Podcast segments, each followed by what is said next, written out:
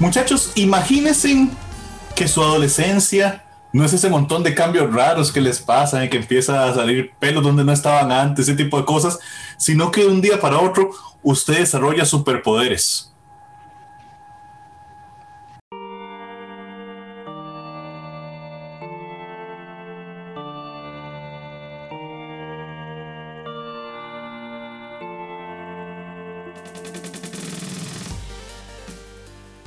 Saludos muchachos, bienvenidos a un episodio nuevo de Dungeons and Geeks. Soy Ronald Morales en compañía de Steven Oviedo y Geek Dago. Y hoy, Geek Dago y yo vamos a hacerle una recomendación a nuestro amigo Steven que todavía no ha podido ver Invincible en Amazon Prime. Dago, interesante serie animada que queremos pues recomendarle a todo mundo porque de verdad se las trae y su final de temporada está ya tocando la puerta. Eh, hola a todos. Chiquillos, vean. Mae, sí, la serie está muy buena. Eh, es una serie animada de superhéroes, como varias otras que conocemos. Tiene el componente Amazon, digamos, porque va muy en una línea similar a la de The Voice, sin hacer spoilers. Mae, la verdad es que está interesante. Eh, me recuerda un toque Teen Titans en su forma de animar la clásica. Y bueno, primero saludemos a Steven. Hola, Steven. Saludos, Dago, saludos, Ronald, a toda la gente que nos ve y nos escucha. Y recuerden que nos pueden seguir también en eh, redes sociales, ¿verdad? Como Dungeons and Geeks, estamos en Facebook, en Instagram, en Twitter. Y también estamos en Spotify. Nos pueden dejar también sus mensajes de voz a través de dicha plataforma y los incluiremos en futuros episodios de un, hoy van a hablar estos dos carajos de una serie que me han dicho, véala, véala, pero bueno, no tuve tiempo, el eh, fin de semana, muchas cosas que hacer, una boda de por medio, y bueno, eh, no he tenido chance. Entonces, prometo verla, pero eh, no he estado tan interesado. Vamos a ver qué tanto me, me animan estos dos muchachos. Eso sí, me hacen un spoiler importante y no veo ni medio capítulo. Salud, siga, Ronald. no se preocupe, Steven, este es episodio sin spoilers. Luego vamos a hablar un poquito más de lo que realmente pasa en la historia. Pongámoslo así, ¿qué es Invincible? Bueno, Invincible es un cómic eh, bastante grande, ¿verdad? O sea, lo que estamos viendo en la serie es el puro, puro, puro, puro principio del cómic. Realmente la historia abarca muchos capítulos, es realmente grande. Faltan muchísimas cosas eh, por ver, igual sin hacer adelanto de ninguno de los episodios, hemos visto muy poquito de lo que es el universo de Invincible, pero tal vez esto le llama la atención, Steven. Invincible es escrita en parte por Robert Kirkman. Robert Kirkman es conocidísimo por su trabajo en The Walking Dead, ¿verdad? Entonces, básicamente esta es eh, la aproximación que hace. Depende, depende de qué temporada estemos hablando, ¿verdad? Porque, digamos, el cómic, el cómic, piensa en el cómic, piensa en el cómic. Ah, bueno, el cómic, está bien, está bien, está bien, está bien, dele, dele. Piensa en el cómic, sí. Este es Robert Kirkman diciendo, tuve suficiente con zombies y ahora quiero hablar de superhéroes. Y lo hace pues de una forma realmente interesante, Dago. O sea, lo que hemos visto no solo en cuanto a, referencias, ¿verdad? O sea, hay, hay, evidentes referencias a todo lo que son, digamos, como los estereotipos de los superhéroes, pero también a, problemas frecuentes, ¿verdad? De las historias de superhéroes que aquí son abordadas eh, con humor creo que una de las principales características de humor es justamente que eh, Mark Grayson, eh, Invincible, ¿verdad? Su nombre, su nombre real, no sabe cómo ser un superhéroe, Entonces, por ahí empieza gran parte de lo que nos están contando, que como le decía Steven, es apenas el puro principio de lo que hay en los cómics. De hecho, eso que decís vos de que Mark Grayson en su etapa inicial de superhéroe más completamente inexperto, a mí me recuerda demasiado a Peter Parker que, dicho sea de paso, la serie, pues usted nos lo decían de esos en el chat, no tiene cuidado alguno en, sus referencias y sus cosas. Uno sabe como, mae, ese es Superman, ah, ese es Wonder Woman, mae, uno lo sabe, se llaman diferente. Porque, o la Liga de la Justicia que presentan ahí los jóvenes titanes, mae, realmente lo son, solo que tienen el nombre diferente porque no es el mismo universo y no están pagando los derechos. Pero inclusive, vuelvo al asunto, que él es un estilo de Peter Parker y su relación con las chicas, sin hacer spoiler, Mae, es Peter, rajado que sí, su relación de amor y no sé qué, y que sí, que una, que la otra, yo, mae. Pero la serie está muy buena, la verdad es que ese tipo de referencias, inclusive hay personajes que salen en un episodio y lo vimos y se fue, y uno como, esto tiene que servir para algo después, eh, Ronald. Pero, Steven, ¿qué me quiere preguntar? No, es que yo creo que, vamos, de, acuerdo a lo que estoy entendiendo y como ya vimos eh, The Voice y con el último, eh, la serie de, de Falcon y Winter Soldier, yo creo que está como marcada esta tendencia, no sé si este, esta serie también lo, lo lleva, de humanizar o tratar de llevar a la realidad los problemas que tienen o que podrían tener los superhéroes, ¿verdad? De- desde todo tipo y de todo ámbito. Lo vimos en, en The Voice con un- una, una situación muy, muy real.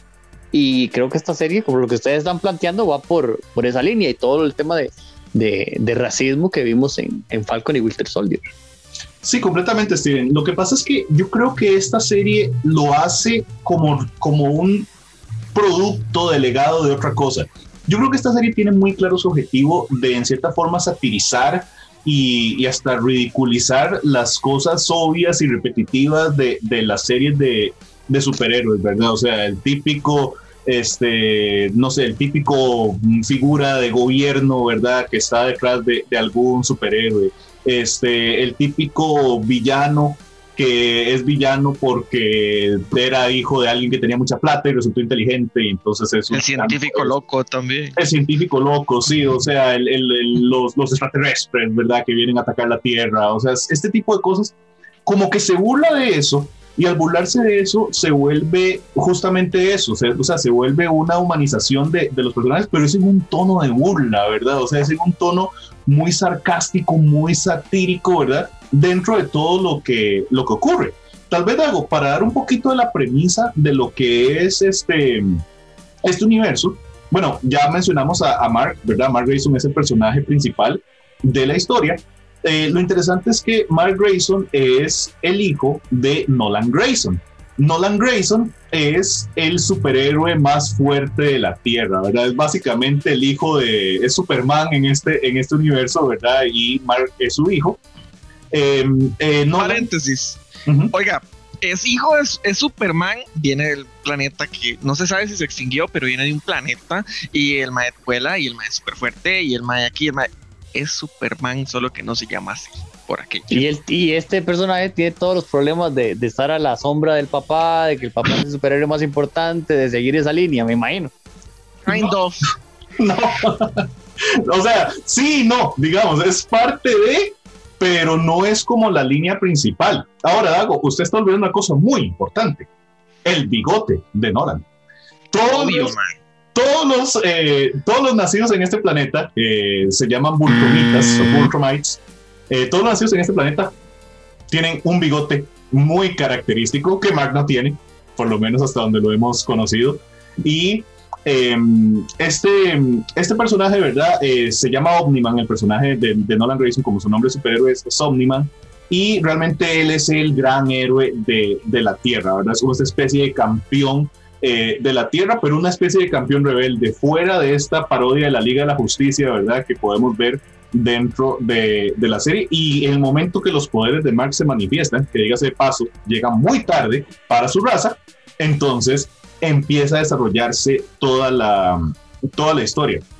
Partiendo de ahí suena como, como muy típica historia de, de superhéroes, pero es justamente porque se burla de todo, de todo lo, que estamos, lo que estamos viendo. El cómic, Steven, en una etapa más avanzada que probablemente tendremos que pasar varias temporadas para llegar a verlo, eh, se torna bastante violento.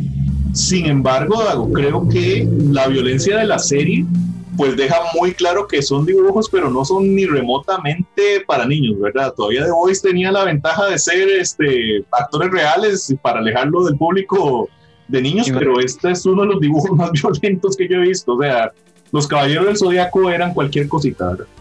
No Sí. se meta con los caballeros del zodiaco, Ronald, hágame el favor. No, no, no, no, es, es, es, es, es mi, mi, mi anime de ese tipo favorito. O sea, incluso por encima de Dragon Ball, no se preocupe. No, usted sí O sea- tiene problemas. Espérese, Dago, perdón que lo interrumpa. Es que este muchacho tiene problemas. No puede, no, está bien que le gusten los caballeros del zodiaco, pero primero Dragon Ball, ahora sí. Dago, continúe. Mae, no, Steven, en este grupo usted está en, en o sea, yo estoy con Ronald Mae. Es que problemas. y Qué triste, ¿ah? Pero bueno, volviendo al tema que nos atañe hoy, que es Invincible. Mae, la serie sí es bastante violenta y sangrienta. No es para niños. Yo creo que la puedo comparar con Castlevania de Netflix, así de sangrienta y de violenta, gráfica completamente. Pero dejando eso de lado, a mí me parece que, bueno, este, se te olvidó una serie, la de Jupiter's Legacy de Netflix, que no ha estrenado, que es otra de superhéroes. Y hace poquito vi que estrenaron una película que se llama Thunder Force, que es aún más raro el género, porque es Melissa eh. McCarthy con Octavia Spencer en un par de superhéroes talla grande. Es esa, esa, la vi, ya la vi con mi novia. Eh, no, no es muy buena. No, no, es no es buena, pero es, divertida, exacto. Es divertida, pero no es muy buena. Y creo que muy larga. Ah, ahí se la dejo de tarea. El tema es de que el género está en moda y por eso ah. es que yo creo que por eso salió. Y está bien. A mí me parece que esta serie es, fue alguien que dijo, Mae, ¿y si hacemos algo distinto con el universo de DC? Y sacó esto. Y no, Mae, lo están manejando, lo están muy bien. Yo quería mencionar un asunto del cast tal vez para tal vez enganchar no solo a Steven, tal vez a otros eh, personas que nos ven. Eh, bueno, eh, Invincible es Steve Young, creo que él salió en The Walking Dead, así como muchos de los que voy a mencionar. Sí, él, era... Mm, ay, lagunazo. Eh, que mataron a mazazos, y a patazos. Se me fue el nombre. No era Abraham. Eh, Glenn. Glenn, Glenn. Gracias, Glenn. J.K. Simmons, dígase JJ eh, en las películas de Spider-Man, es Omniman. La mamá de Omniman es Sandra Oh, que la vimos con Cristina Yang en Grey's Anatomy. Tenemos a Zachary Quinto como robot, que es un personaje bastante interesante y principal en la serie, me parece a mí. Buenísimo. Y hay otro, hay otro montón de actores ahí que yo no conozco. Bueno, los he visto, pero de nombre no, entonces no los pienso mencionar. Seth Rogen sale en un capítulo. Mark Hamill. o sea, hay nombres de peso y vendrán más, estoy seguro de eso, Ronald Steven. Sí, completamente, porque falta una cantidad astronómica de personajes que no hemos, que no hemos visto. Es más, estamos en las puertas de cerrar su primera temporada y de hecho ni siquiera los, los grandes enemigos de, de, Mark se han presentado. Entonces, vea el nivel, digamos, a lo que podría que ser este universo, Steve. Para los que están como yo, que no, hemos visto la, la, serie, ¿cuánto duran los capítulos y cuántos capítulos hay hasta el momento? Importante, cierto. Eh, los capítulos están rondando unos 45 minutos cada uno en este momento y la primera temporada está compuesta de ocho episodios. Ahorita hay siete episodios publicados, estamos a las puertas del cierre de temporada, entonces todo parece apuntar de que pues vamos a seguir teniendo más temporadas de Invincible. En este momento eh, exclusivo o es original de, Amazon, ¿verdad? Entonces a través de la plataforma de Prime Video. Pero Steven, recomendada, dígame que por lo menos lo convencimos un poquito. Eh, sí, sí, voy a darle la oportunidad, voy a darle la oportunidad, voy a ver el primer capítulo, a ver qué tal, a ver si, si me engancho. Obviamente eh, es el tipo de género que me gusta, entonces sí, y he, visto que, que se, ha, se, ha, movido mucho el tema en, en, redes sociales, entonces bueno, vamos a darle la oportunidad a ver qué tal. Y es que no he tenido tiempo también, Dago, va a disculparme. No, no, eso lo entendemos. Pero lo que te quería decir es la recomendación que me dio a mí Ronald cuando le comencé a ver. Mae, no se quede solo con el primer episodio, porque es medio cliché y usted va a decir que feo. El final es el que viene y dice, ah, caray. El segundo es donde ya armas bien la trama y dices, ah, bueno, esto va por este lado. Entonces, no te quedes solo con el primero. Esa es mi recomendación. Sí, completamente.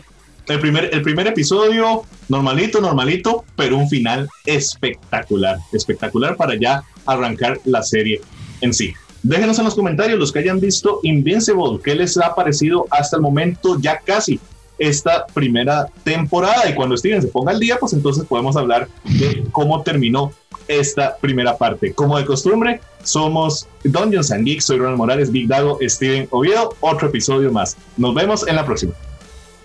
Vamos a escuchar a Mark Hamill a ver qué tal.